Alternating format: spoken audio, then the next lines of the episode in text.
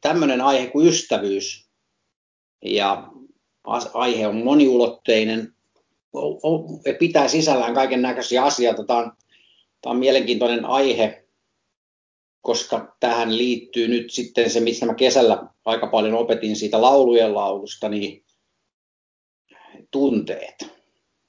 Ja tota, kun niin paljon on törmännyt semmoiseen ajatukseen, että uskominen ja tunteet ei liity toisiinsa tai tunteet häiritsee uskomista, niin mä oon alkanut enemmän ja enemmän olemaan sitä mieltä, että se ei pidä paikkansa. Ja tota, siitä syystä, että okei, uskominen johonkin asiaan äm, on tavallaan ojentautumista sen mukaan, mitä me puhumme suustamme ja me tiedetään esimerkiksi kirjoitusta sanasta, mitä Jumalan tahto on ja sitä kohti pääsemällä me emme luota siihen, miltä meistä tuntuu, vaan, vaan tehdään niin kuin Herran sanassa sanotaan. Mutta, mutta sitten toisaalta uskominen itsessään on hyvinkin tunnepitosta ja, ja jos puhutaan Jumalan läsnäolosta ja, ja hengellisistä, hengellisistä yhteyksistä, niin kyllä siinä on aika vahvoja tunnelatauksia – siinä on niitä. Ja me tiedetään, että Jumalalla on tunteet. Se näkyy vanhasta testamentista hyvin kirkkaasti, että hänellä on monenlaisia tunteita. Jeesuksella oli tunteita ja raamatullisilla henkilöillä on ollut tunteita, joten miten ne nyt sitten yhtäkkiä olisi sellainen asia, mikä pitää pyyhkiä pois. Eli siis pitää niin kuin päästä siihen tavallaan käsiksi niiden, niihin asioihin, että mistä tunteista on sitten hyötyä ja mistä on haittaa ja niin poispäin. Mutta tämä nyt ei pelkästään ole siis nyt se, semmoinen analyysi, vaan mistä tun, tu, oikeista tai vääristä tunteista tai haitallisista, vaan tämä, on, tämä ystävyys, ystävyysaihe on ollut mulle henkilökohtainen, koska mä olen tutustunut Herran Jeesukseen Kristukseen henkilökohtaisemmin omassa elämässäni kuin koskaan aikaisemmin nyt näiden viimeisen ehkä kahden vuoden aikana. Ja, ja tämä ystävyyssuhde häneen on ö, tiivistynyt tullut lähemmäksi, hän on tullut mua lähemmäksi, mä oon mennyt häntä lähemmäksi, mä oon, menty, hän, mä oon halunnut mennä, mennä häntä lähemmäksi ja hän on tullut minua lähemmäksi. Ja tota, se on hyvin tunnepitosta myöskin. Suhde on tunnepitosta, niin kuin avioliitto on tunnepitoinen tai, tai jos meillä on joku todella läheinen ystävä, niin se ystävyyssuhde, siinä on todella paljon latausta. Katsotaan ensin muutama, muutama paikka, ja sitten tämä mun opetus meni pikkusen uusiksi siinä mielessä, että kun mä aloin tekemään tätä, niin mulla oli niin kuin ajatus, mitä mä aloin käsittelemään. Sitten kun mä olin päässyt käsittelemään sitä, ne asiat niin kuin tavallaan, että mä olisin alkanut miettimään, mitä mä jatkan eteenpäin, niin sitten Herra puuttui peliin ihan eri tavalla tuon loppuun sitten pelkkää profetiaa. Eli niin kuin mä äsken tässä jo mietin, että sopikohan nämä yhteen, tämä loppu ja alku tästä opetuksesta, No hän varmasti osaa linkittää tämän asian, ja jos ei osaa linkittää, niin sitten, tai jos minä en osaa linkitet, saa linkitettyä tätä omaa opetusta, tätä profetiaa, niin sitten se on kaksi eri opetusta vaan yksinkertaisesti. Ei se mitään. Katsotaan, mitä tapahtuu. Tota noin, niin, ö, täällä on ystävyydestä tämmöinen, otin nyt ihan tämmöisen vanhan testamentin esimerkin tähän. Sanalaskuista 18.24. Siellä sanotaan näin, että häviökseen mies on monien ystävä, mutta on myös ystäviä, veljiäkin uskollisempia. Ja niin kuin tiedetään, niin tämmöinen ystävä, ystäviä on monenlaisia. Ja, ja tämä ensimmäinen sana tässä, tämä ystävä, hebrean kielen sana reiraja, naapuri, kaveri tai, tai jokin ei ehkä niin läheinen, on tämmöinen sana, mitä käytetään usein. Tätä on käytetty raamatussa siis todella paljon. Niin paljon, että se oli siis satoja satoja kertoja. Ja tämä voi olla myöskin veli tai puoliso, joskus on käytetty tämmöisistä. Mutta mulle tulee tämmöisestä mieleen joku esimerkiksi, jos menee vaikka johonkin, joskus käytiin jossain ulkomaan reissulla, että oltiin jossain torilla ja siellä oli tämmöisiä kauppiaita, niin kun ne sanoo kaikille, että my friend, my friend, ja special offer – ei ikinä nähnytkään koko kaveria, hän sanoo omaa ystäväkseen, niin se tuskin on ihan sama ystävä kuin se ystävä, kenet mä ehkä tunnen ja mihin mä luotan. Eli tämmöistä sanaa ystävä voidaan käyttää niin monella tavalla. Mutta sitten tämä toinen sana tässä, tämä ystävä, se on eri sana. Tämä on nimittäin aheb ab habe, ja tätä on käytetty rakas, rakastettu ystävä. Tällä sanalla on syvempi merkitys, tätä on käytetty parisen sataa kertaa vanhassa testamentissa ja en, en tehnyt sanatutkimusta näistä kaikista, näitä oli niin paljon, mutta, mutta otin tästä jälkimmäisestä sanasta esimerkin Mooseksesta. Ensimmäinen Mooses 22 ja yksi. Näin tapa, tapausten jälkeen Jumala koetteli Abrahamia ja sanoi hänelle, Abraham, hän vastasi, tässä olen. Ja hän sanoi, ota Iisak, ainokainen poikasi, jota rakastat, ja mene Moorian maahan ja uhraa hänet siellä polttouhriksi vuorella, jonka minä sinulle sanon. Rakastat, rakas. Tämä on se sana. Ja, ja tota, tästä tulee, joku on jollekin rakas. Samasta, samasta sanasta ollaan niin kuin, väännetään verbiä ja substantiivia ja tota, ähm, voidaan kuvitella, että tämä antaa enemmän ymmärrystä poikaa rakas isälleen todella rakas. Ja me tiedetään, kuinka Iisak oli rakas Abrahamille, todella rakas. Eli tämän saadaan ensimmäinen käyttöpaikka on vanhassa testamentissa tämä. Ja tämä on aika mielenkiintoinen, koska tämä käyttöpaikka on tavallaan siinä mielessä äh, hurja, koska jos me ajatellaan, että Jumala uhrasi oman poikansa, jota rakasti, niin tämä sama sana on varmasti silloin se. Tämä Abraham-esimerkkihän meillä on oman lapsen uhraamisesta nimenomaan vähän niin kuin rinnakkain sen kanssa, että Jumala uhrasi ainoa poikansa. Paitsi että Abrahamin ei tarvinnut uhrata, mutta Jumala uhrasi. Sitten on tota, 5. Mooses 7.9. Ja tiedä siis, että Herra, sinun Jumalasi on Jumala, uskollinen Jumala, joka pitää liiton ja on laupias tuhansiin polviin asti niille, jotka häntä rakastavat ja pitävät hänen käskynsä. Eli Jumalaa pitäisi rakastaa samalla tavalla kuin Iisak. Iisak oli Abrahamin rakas poika, niin kuin Abraham rakasti Iisakkia. Samanlaisella rakkaudella pitäisi rakastaa Jumalaa. Ja sitten tässä sanotaan myöskin vielä, ja pitävät hänen käskynsä. Tässä on niin kaksi asiaa.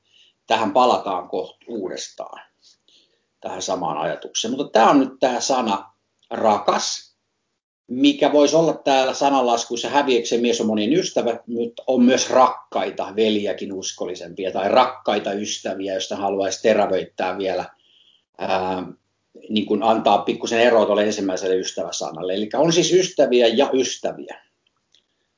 Okei. Mitä on ystävyys? Mä olen laittanut muutaman kysymyksen tänne, mitä me voidaan pohtia itse kukin. Mitä on ystävyys? Mitä on todellinen ystävyys? Tarvitaanko siinä tai kuuluuko siihen tunteet? Onko Jumalalla tunteet? Onko meillä tunteita? Ja jos on, niin saako niitä olla? Kun monesti sanotaan, että ei. Ja jo, monet ihmiset on jopa kärsinyt siitä, kun ne on tullut semmoista, joutunut semmoisen kohteeksi, että ei saa olla tunteita, jos on uskossa. Se saattaa pahimmillaan viedä ihmisen nurkkaan siinä mielessä, että hänestä tulee niin kuin ainoastaan joku tämmöinen hengellinen robotti.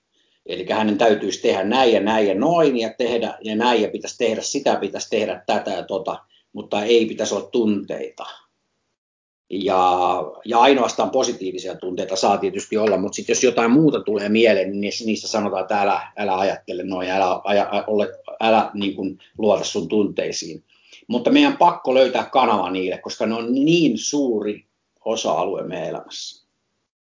Okei, mutta ystävyyteen, todelliseen ystävyyteen kuuluu varmasti tunteita. Se on aivan varma, että siihen kuuluu. Ja kyllä mä sen kohta teille todistan raamatustakin. Öm, onko todellinen ystävyys sitä, että se tuntuu syvällä sisällä asti? Minusta se on sitä. Ystävyyteen liittyy luottamusta, arvostusta, pyyteetöntä jakamisen iloa sekä tunteita. Ja, ja tota, nämä on semmoisia asioita, mitkä kuuluu todelliselle ystävyydelle. Luottamus. Mä luottaisin mun ystävääni, mutta ne välttämättä siihen kaveriin, mikä sanoo mua ystäväksi ja on myymässä mulle rihkamaa esimerkiksi, että osta aidot reivanit 15 eurolla, niin kuin Israelissa joskus oli joku kaveri ja yritti myydä aitoja reivaneita 15 eurolla mulle, kun mä olin hänen ystävänsä. Eli hän siis puhui täyttä p kylläkin. Okei, te ymmärsitte pointin. Mennään eteenpäin. Nyt Lukas taas tuosta Johanneksen koko 15 luku, kun tämä on niin hieno luku, että tätä ei viitti pätkiä ollenkaan. Luetaanpas tästä näin. Minä olen totinen viinipuu ja minun isäni on viinitarhuri. Jokaisen oksan minussa, joka ei kanna hedelmää, hän karsii pois. Ja jokaisen, joka kantaa hedelmää, hän puhdistaa, että se kantaisi runsaamman hedelmän. Te olette jo puhtaat sen sanan tähden, jonka minä olen teille puhunut. Pysykää minussa, niin minä pysyn teissä. Niin kuin oksa ei voi kantaa hedelmää itsestään, ellei se pysy viinipuussa, niin ette tekään, ellette pysy minussa. Minä olen viinipuu, te olette oksat. Joka pysyy minussa ja jossa minä pysyn, se kantaa paljon hedelmää, sillä ilman minua te ette voi mitään tehdä. Jos joku ei pysy minussa, niin hänet heitetään pois niin kuin oksa, ja hän kuivettuu, ja ne kootaan yhteen ja heitetään tuleen, ja ne palavat. Jos te pysytte minussa ja minun sanani pysyvät teissä, niin anokaa mitä ikinä tahdotte, ja te saatte sen. Siinä minun isäni kirkastetaan, että te kannatte paljon hedelmää, ja te tulette minun opetuslapsikseni. Niin kuin isä on minua rakastanut, niin minäkin olen rakastanut teitä. Pysykää minun rakkaudessani. Jos te pidätte minun käskyni, niin te pysytte minun rakkaudessani. Niin kuin minä olen pitänyt isäni käskyt ja pysyn hänen rakkaudessaan. Tämä minä olen teille puhunut, että minun iloni olisi teissä ja teidän ilonne tulisi täydelliseksi. Tämä on minun käskyni, että te rakastatte toisianne niin kuin minä olen teitä rakastanut. Sen suurempaa rakkautta ei ole kenelläkään kuin että hän antaa henkensä ystäväinsä edestä. Te olette minun ystäviäni, jos teette, mitä minä käsken teidän tehdä. En minä enää sano teitä palvelijoiksi, sillä palvelija ei tiedä, mitä hän herransa tekee, vaan ystäviksi minä sanon teitä, sillä minä olen ilmoittanut teille kaikki, mitä minä olen kuullut isältäni. Te ette valinneet minua, vaan minä valitsin teidät ja asetin teidät, että te menisitte ja kantaisitte hedelmää ja että teidän hedelmänne pysyisi, että mitä ikinä te anotte isältä minun nimessäni, hän sen teille antaisi. Sen käskyn minä teille annan, että te rakastatte toisianne. Jos maailma teitä vihaa, niin tietäkää, että se on vihannut minua ennen kuin teitä. Jos te maailmasta olisitte, niin maailma omansa rakastaisi, mutta koska te ette ole maailmasta, vaan minä olen teidät maailmasta valinnut, sen tähden maailma teitä vihaa. Muistakaa se sana, jonka minä teille sanoin. Ei ole palvelija Herransa suurempi. Jos he ovat minua vainonneet, niin he teitäkin vainoavat. Jos he ovat ottaneet vaarin minun sanastani, niin he ottavat vaarin teidänkin sanasta. Mutta kaiken tämän he tekevät teille minun nimeni tähden, koska he eivät tunne häntä, joka on minut lähettänyt. Jos minä en olisi tullut ja puhunut heille, he, ei heillä olisi syntiä, mutta nyt heillä ei ole, millä syntiensä puolustaisivat. Joka vihaa minua, se vihaa myös minun isääni. Jos minä en olisi tehnyt heidän keskuudessaan niitä tekoja, joita ei kukaan muu ole tehnyt, ei heillä olisi syntiä, mutta nyt he ovat nähneet ja ovat vihanneet sekä minua että minun isääni. Mutta se sana oli käyvä toteen, joka on kirjoitettuna heidän laissaan. He ovat vihanneet minua syyttä. Mutta kun puolustaja tulee, jonka minä lähetän teille isän tyköä, totuuden henki, joka lähtee isän tyköä, niin hän on todistava minusta. Ja te myös todistatte, sillä te olette alusta asti olleet minun kanssani. Tässä on niin hirvittävästi informaatiota tässä 15. luvussa, että tästä voisi poimia aika monia asioita, mistä alkaisi rakentaa kokonaisia isojakin opetuksia. Ähm, mutta yhtenäistähän täältä löytyi ton te olette minun ystäväni, jos teette, minä, mitä minä käsken teidän tehdä. Ja kun palataan tänne ää, viides Mooses, niin täällä sanotaan, että jotka rakastavat ja pitävät hänen käskynsä. Eli Jumalan, jos joku rakastaa Jumalaa, niin hän tekee niin kuin Jumala haluaa.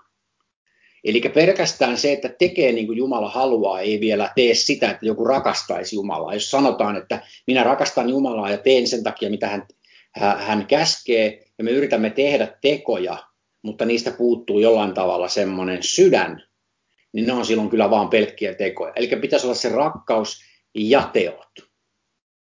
Ja kuka sen sitten erottaa, miten se kenenkin kohdalla katsotaan, että meneekö se oikein, niin se on sitten ihan toinen asia. Mutta, mutta tota no, niin täällä sanotaan, että pitäisi pysyä hänen rakkaudessaan. Ja sitten hän sanoo, että te olette minun ystäviäni, jos teette mitä minä käsken teidän tehdä. Eli me tulemme hänen ystävikseen, jos me teemme mitä hän käskee meidän tehdä. No miten se sitten niin kuin voi olla niin päin? Voiko se olla niin päin, että siis tarkoitan, että, että kun me ruvetaan tekemään mitä hän käskee, niin meistä tulee hänen ystäviään? Vai onko se niin päin, että me ystävystymme hänen kanssaan ja haluamme alkaa tekemään, mitä hän sanoo, jotta me olemme silloin hänen ystäviään. Eli tavallaan niin kuin me ei voida ansaita Jumalan rakkautta teoilla, vaan me rakastumme Jumalaan ja sitten me teemme. Mä näkisin sen niin, kuin niin päin.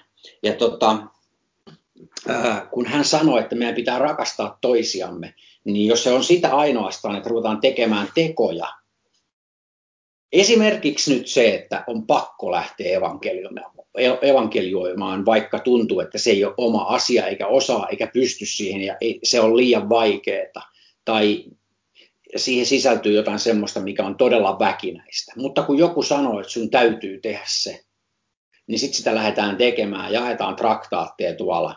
Esimerkiksi kärjistetty esimerkki voi olla hyvä, voi tulla ihmisiä uskoa. En halua moittia mitään tekotapoja, tai esittää jotain parempia ratkaisuja, vaan sitä vaan ainoastaan haastaa, että onko se silloin sydämen teko. Ja, ja tota, onko siinä takana ystävyys vai suorituskeskeisyys vai mikä siinä on takana. Ja, ja kierittelen tätä asiaa sen takia tässä, koska mä oon itse kieriskellyt näiden asioiden kanssa aika paljon. Mä oon yrittänyt tehdä kaiken näköisiä asioita, että mä tulisin paremmaksi uskovaksi. Ja tota, se ei ole onnistunut. Sitten mä oon yrittänyt olla tekemättä, ajatellut, että mun puolesta tehdään kaikki teot, no sekä ei oikein toiminut. Ja tota, sitten, sitten kaiken näköisiä variaatioita, yrittänyt kopioida muita ihmisiä, kun ne tuntuu tekevän niin hyvin asioita, ei toimi mun kohdalla. Ja tota noin, niin monta variaatiota tässä on. Ennen kuin musta tuntuu, että mä oon nyt vasta päässyt pikkuhiljaa niin kuin siihen ymmärrykseen, että, että jos mä ystävystyn Jeesuksen kanssa ja kysyn häneltä, mitä mun pitäisi tehdä, ja mitä me voisimme tehdä yhdessä, mitä hän multa haluaisi ja mitkä on mun kykyjä niin kuin hänen ruumiissaan, missä hän haluaa mua käyttävän. Hän tuntee mut paremmin kuin mä itse, niin sieltä rupeaa löytyy pikkuhiljaa se palvelustehtävä. Ja silloin niin kuin samalla, kun mä teen sitä hänen kanssaan, se on luonnollinen osa minua. Ja mä pystyn, mä rakastan häntä, mä saan sen suhteen, mä saan tehdä sitä, mikä, mitä hän mulle tarkoittaa, ja mä pystyn tekemään sen. Eli tässä on tavallaan myös näkyjen kanssa pelaamista. Mikä on se meidän näkymä näissä asioissa? Nyt mä kohta, ihan kohta mä lähden nimittäin harhapoluille tästä aiheesta, niin nyt mä menen eteenpäin. Öö, nimi. No tämä ystävä, mitä tässä puhuttiin, on Filos. Öö, mä en löytänyt uudesta testamentista ainakaan tähän hätään mitään semmoista sanaa, mikä olisi jollain tavalla suurempi kuin joku toinen, niin kuin siellä vanhassa testamentissa oli selvästi, mutta täällä puhutaan rakastamisesta ja rakkaista. Tässä esimerkiksi tässä Johanneksen 15. luvussa, tämä on aina AKP täällä, kun puhutaan, eli Jumalan, Jumalan rakkautta, eikä sitä semmoista sielullista rakkautta tai, tai lihallista rakkautta, mitä maailmassa on. Okei, mutta nyt päästään niin kuin vasta oikeastaan niin kuin aiheeseen. Johannes 13, 20-26. Totisesti, totisesti minä sanon teille. Joka ottaa vastaan sen, jonka minä lähetän, se ottaa vastaan minut, mutta joka ottaa vastaan minut, se ottaa vastaan hänet, joka on minut, on minut lähettänyt. Tämän sanottuaan Jeesus tuli järkytetyksi hengessään ja todisti ja sanoi, totisesti, totisesti minä sanon teille, yksi teistä on minut kavaltava. Niin opetuslapset katsoivat toisinsa epätietoisina. Ja kenestä hän puhui? Ja eräs hänen opetuslapsistaan se, jota Jeesus rakasti, lepäsi aterioitaessa Jeesuksen syliä vasten.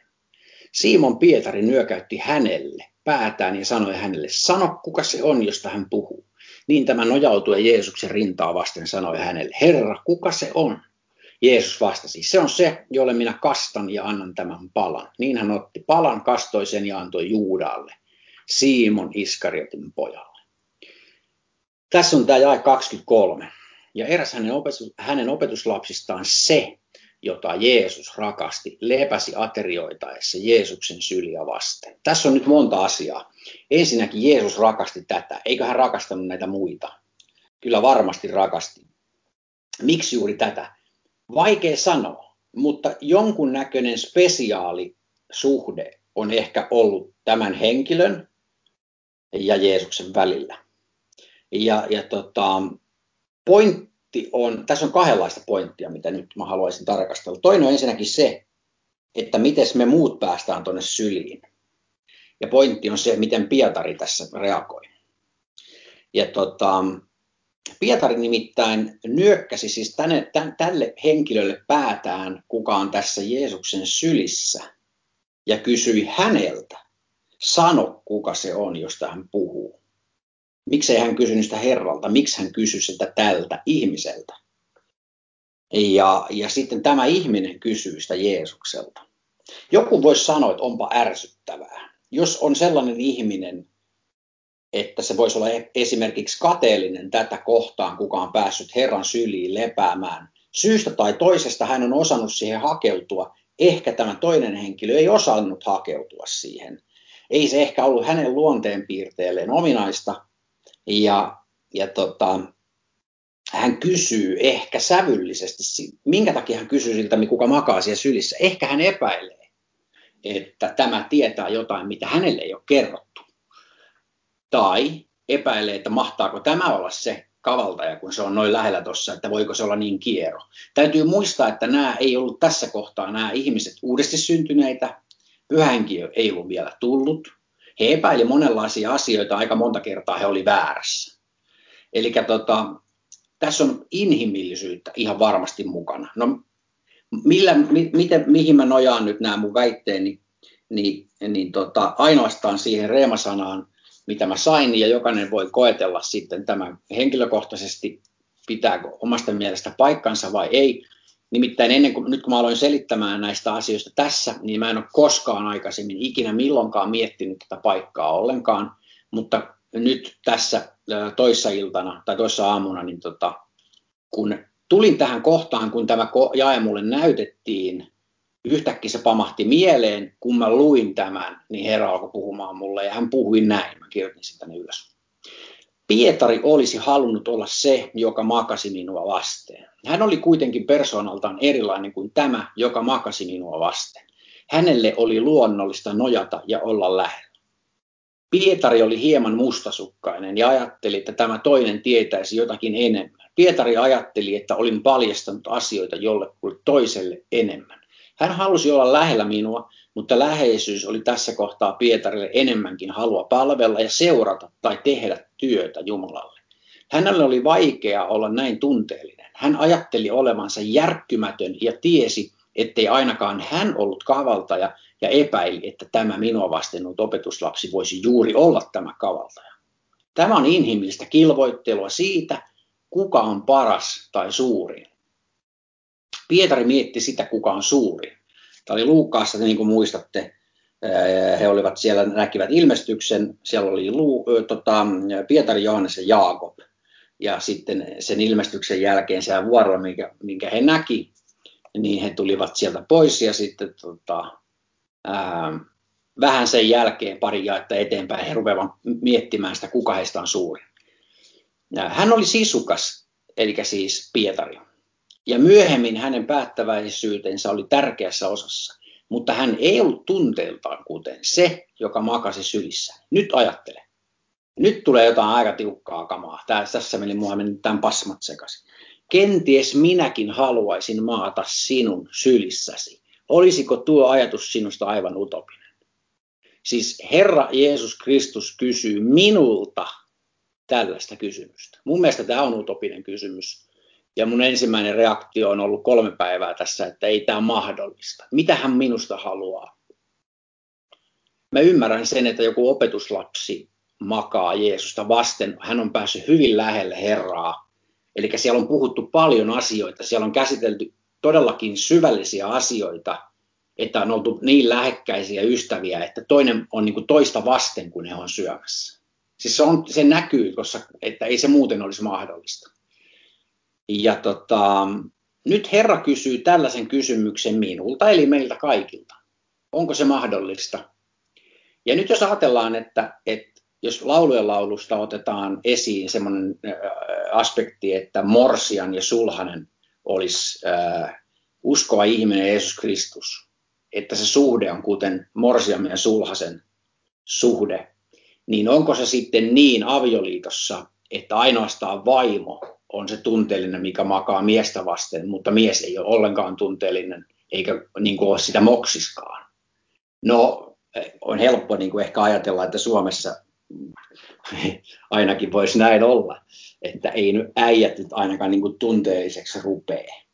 Mutta ei semmoinen avioliitto, missä, missä se kaksipuolinen tunteellisuus puuttuu, niin ei se voi olla kovin syvä minun mielestä ainakaan. Kyllä se tarvii aika syvän aspekti. Joten tämä kysymys on minusta aika huikea.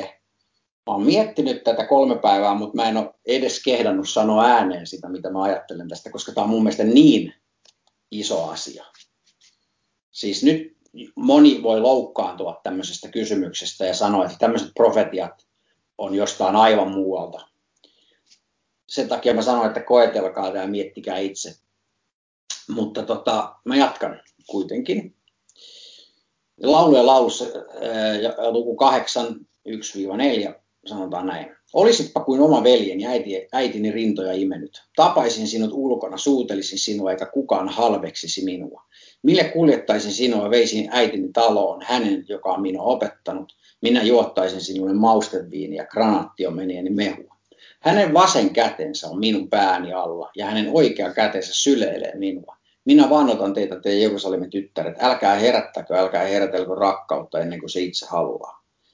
Tässä kuvassa, jos me otetaan tämä kuva sulhasesta Kristuksena ja Morsian suulamilainen neito, me, niin tässä Kristuksen, Jeesuksen vasen käsi on meidän tai minun tai sinun pään alla ja hänen oikea kätensä syleilee. Jos se on tässä, niin miksei se olisi siellä Johanneksessa, kun tämä opetuslapsi makaa Herran sylissä, pää hänen sylissään. Se tapahtuu siinäkin. Joten jos se tapahtui siinä, miksei se voisi tapahtua hengessä nyt? Jos se tapahtuu hengessä nyt, niin se on mahdollista meille kaikille. Ja tämä myöskin tukee sitä, tämä raamatun paikka tukee sitä Johanneksen evankeliumin paikkaa. Ja, ja tota, tämä, on, tämä on hyvin syvä aihe, tämä on hyvin intiimi, mutta tämä herättää mussa siis valtavan rakkauden tunteen Herraa Jeesusta Kristusta kohtaan. Ja se, se herättää muuhun enemmän ja enemmän janoa tuntea hänet henkilökohtaisesti – puhua hänen kanssaan henkilökohtaisesti, valtaa hänen kanssaan henkilökohtaisesti, pitää häntä ystävänä joka päivä henkilökohtaisesti niin, että hän on jatkuvasti lähellä, kuuloetäisyydellä ja kaikki mitä me tehdään, me voidaan tehdä niin kuin hänelle, niin kuin sanotaan Uudessa testamentissa. Paavali kirjoittaa, että kaikki se, mikä tehkää, tehkää se her, niin kuin Herralle. Niin jos me emme tunne Herraa, niin miten me voimme tehdä hänelle mitään? onko se silloin vain teko, mutta puuttuuko sitä rakkaus? Tämmöisiä kysymyksiä mä haluan niin kuin herättää kertomatta, niin kuin mikä olisi oikea vastaus, koska ehkä yhtä oikeaa vastausta ei ole. Me ollaan kaikki niin erilaisia. Okei, jatkuu, mitä Herra puhuu. Ajattelet, että en voisi levätä sinua vasten, koska olet tottunut ajattelemaan, että se, joka on arvovaltainen, ei käyttäydy niin. Tämän maailman johtajat ovat ylpeitä ja arvokkaita, joten heidän ei sovi olla tunteellisia, vaan asiallisia. Olenko minä tunteellinen, jos minua vasten saa levätä? Olenko ollut sellainen ystävä, jota vasten on ollut helppo painautua? Sanon sinulle, että joka tuntee isän on rakkaus. Rakkaus on lämpöä ja läheisyyttä. Se kuuluu avioliittoon ja ystävyyteen. Tätä ei toisinaan käsitetä ja Joonatanin sekä Daavidin ystävyyttä on yritetty tahria. Et voi oppia tunteita, jotka ovat oikeita, paitsi lähellä minua. Onko sinulla sitten vääriä tunteita? Eivät ne ole vääriä, vaan totuudellisia ja kertovat oman tilasi. Jos sinun tunteisiisi kuuluu pelko, et vielä ole päässyt perille. Jos puhut ihmisille evankeliumia lämmöllä sen kautta, miten tunnet minut, olet oikealla polulla, koska jaat läheisyyttäni. Rakkaus on jotakin, joka saa sinut muuttumaan. Rakkaus on se, joka tekee sinusta sen, joka sinun kuuluu olla. Ilman henkeä ihminen ei ole se, joksi hänet on tarkoitettu. Jos hänestä puuttuu henki, hänestä puuttuu isän rakkaus. Rakkaus on elämän kasvualusta. Rakkaus saa aikaan sen, että ihminen uhrautuu toisen ihmisen puolesta ilman palkkaa. Rakkaus on päätös, koska isä päätti rakastaa, mutta isän rakkaus ei ole pelkkä päätös, vaan sen juuret ovat syvemmällä. Elä kanssani koko olemuksellasi ja älä jarruta tai estele tunteitasi. Onhan pelko ja vihakin tunteita. kun rakastat tyttäriäsi tai vaimoasi, eikö sinun koko kroppasi tunne tuota? Lähesty minua kuin puolisoa, tutustu minun lähempää, paina pääsi syliini ja anna minunkin rakastaa sinua. Jos omatuntosi on terve ja puhdas, niin ymmärrä tämän. Jos tämä tuntuu sinulta mahdottomalta, niin älä huoli, huokaa puoleen ja käänny puoleeni. Olen sinua varten ja vastaan sinulle. Ähm, Tämä oli semmoinen asia, mitä mä en ole koskaan elämässäni ennen ajatellut, paitsi eilen illalla, kun hän sanoi, että kun ihminen syntyy tähän maailmaan, ja jos hän ei mahdollisesti tule koskaan uskoon, niin hänestä ei koskaan tullut se ihminen, kenet, hänet, miksi hänet oli suunniteltu, vaan se jäi kesken. Ja, ja se ihminen, kuka tulee uskoon, niin se ei vielä välttämättä ole se, hän ei välttämättä ole vielä muuttunut semmoiseksi, kenet Herra hänet tarkoitti, tai minkälaiseksi isä hänet tarkoitti, koska esimerkiksi, tässä oli semmoinen esimerkkitapaus, yksi meidän ystäväni, hänen isänsä kuoli pari-kolme viikkoa sitten, ja hän on ollut aina vastaan hengellisiä asioita, mutta kuolivuoteeltaan hän kysyi tyttäreltä, että onko liian myöhäistä nyt katua ja, ja, ja tunnustaa usko kuolivuoteellaan. Joten siinä kohtaa hänelle jäi siihen metamorfoosiin aikaa niin kuin muutama tunti. Eli tarkoitan metamorfoosilla sitä, että kun se sisäinen ihminen meissä muuttuu, että se henki saa vallan ja se liha ja sielu muuttuu kohti sitä, niin meistä tulee enemmän ja enemmän hengellisiä Herran ja Isä Jumalan tarkoittamia, että me pystytään toteuttamaan ne suunnitelmat, mitä he, heillä on meitä varten, ja me muutumme sen näköiseksi, että se henki on meissä vahvempi kuin liha ja sielu. Joten silloin vasta meistä tulee se kokonainen, miksi meidät on tarkoitettu, ja ilman sitä kokonaiseksi tulemista ja kasvamista siinä uskossa meistä ei tule kuitenkaan sellaisia, me jäädään taipaleelle. No tästähän puhutaan, tähän sopii yhteen Paavali-kirjoitusten kanssa, teot koitellaan tulessa ja niin poispäin. Se, on niin kuin, se sopii yhteen sen kanssa, ja kun katsotaan tätä maailmaa, niin meillä on niin monenlaisia ihmisiä täällä, ja on monenlaista uskoa ja usko, uskovia ja, ja on, on niin, kuin niin eri prosesseja ihmisillä jotenkin ollut niin kuin työn alla, että on aina niin kuin välillä mahdoton sanoa, että, että miten se on, mutta silti voi huomata, että joku tuntuu olevan jotakin toista kypsempi. Ja, ja puheessa ja jollain tavalla semmoista olemuksessa. Ja mä uskon, että niin kuin yksi osa-alue on nimenomaan se, että tällainen ihminen on, on lähellä Herraa ja halunnut antaa Herran muuttaa itseään niin, että se olemus on muuttunut pikkuhiljaa. Ja, ja tota, että hän pääsee muuttamaan meitä, se vaatii luottamusta. Me, se vaatii ylpeyden purkamista niin, että me päästämme hänet lähellemme ja sanotaan, että, että karsin ne pois, mitä sä haluat musta karsia, mitkä on haitallisia – asioita ja, ja me uskallamme mennä hänen eteensä ja pyytää, että hän muuttaa tai auttaa meitä meidän epäuskossa tai meidän, meidän puutteissa. Ja se rakkaussuhde syvenee ja syvenee koko ajan, kun me voidaan nähdä, että me voimme olla iloisin mielin siitä, että hän ei satuta meitä. Ja vaan, vaan meidän asiat alkaa menemään kohti häntä ja lähemmäksi ja lähemmäksi jatkuvasti päivä päivältä. Eli nyt, nyt mä oikeastaan niin kuin se, mitä mä halusin sanoa, niin mä oon sanonut. Ja, ja niin, kuin, niin kuin huomaatte, niin tämä alkupuoli ystävyydestä muuttuu aika paljon syvällisemmäksi tilanteeksi, mm, mutta edelleen se ystävyys Herran Jeesuksen Kristuksen kanssa on siellä taustalla tässä opetuksessa ajatuksena siitä, että voimmeko me olla hänen ystäviään todella. Että se todella pitää paikkansa, että hän on meitä lähellä, että se mihin hän on mennyt, siellä mekin olisimme hänen kanssaan nyt, siinä hengellisessä taivasten valtakunnassa, pois tästä maailmasta – ja uskossa. Eli tämä on myöskin haaste meille miettimä, miettiä näitä asioita. Ja, ja tota, tämän tarkoitus ei ollut olla mikään kattava selvitys jostain asiasta, vaan tämän, tämä oli niin kuin tarkoitus pistää ajattelemaan ja niin kuin nähdään tästä profetiapuolesta, mitä tässä on, niin Herra, Herran puheet on tässä, tämä on osoitettu minulle ja muille, mutta, mutta hän saattaisi puhua tästä asia, samasta asiasta jollekin toiselle ihan toisilla sanoilla. Ja niin kuin me tiedetään, niin meidän profetiat monesti on paljonkin sen näköisiä varmasti kuin me itse ollaan. Ja niissä voi joskus olla sen takia sitä koeteltavaa, kun me ei olla sataprosenttisesti vielä ää, täydellisiä todellakaan, niin niitä omia ajatuksia saattaa tulla sinne sekaan. Ja mun ajatukset on ollut sitä aina, että mä haluan etsiä Herraa ja mä rakastan häntä ja mä haluan etsiä sitä. Ja, ja tota, nämä aiheet on mulle tosi tärkeitä. Ja mitä täällä on sitten semmoista, mikä jonkun mielestä nyt tökkii, niin menkää Herran eteen ja, ja, tota, ja rukoilkaa sitä ja, ja tota, muodostakaa oma näkemyksenne siitä asiasta.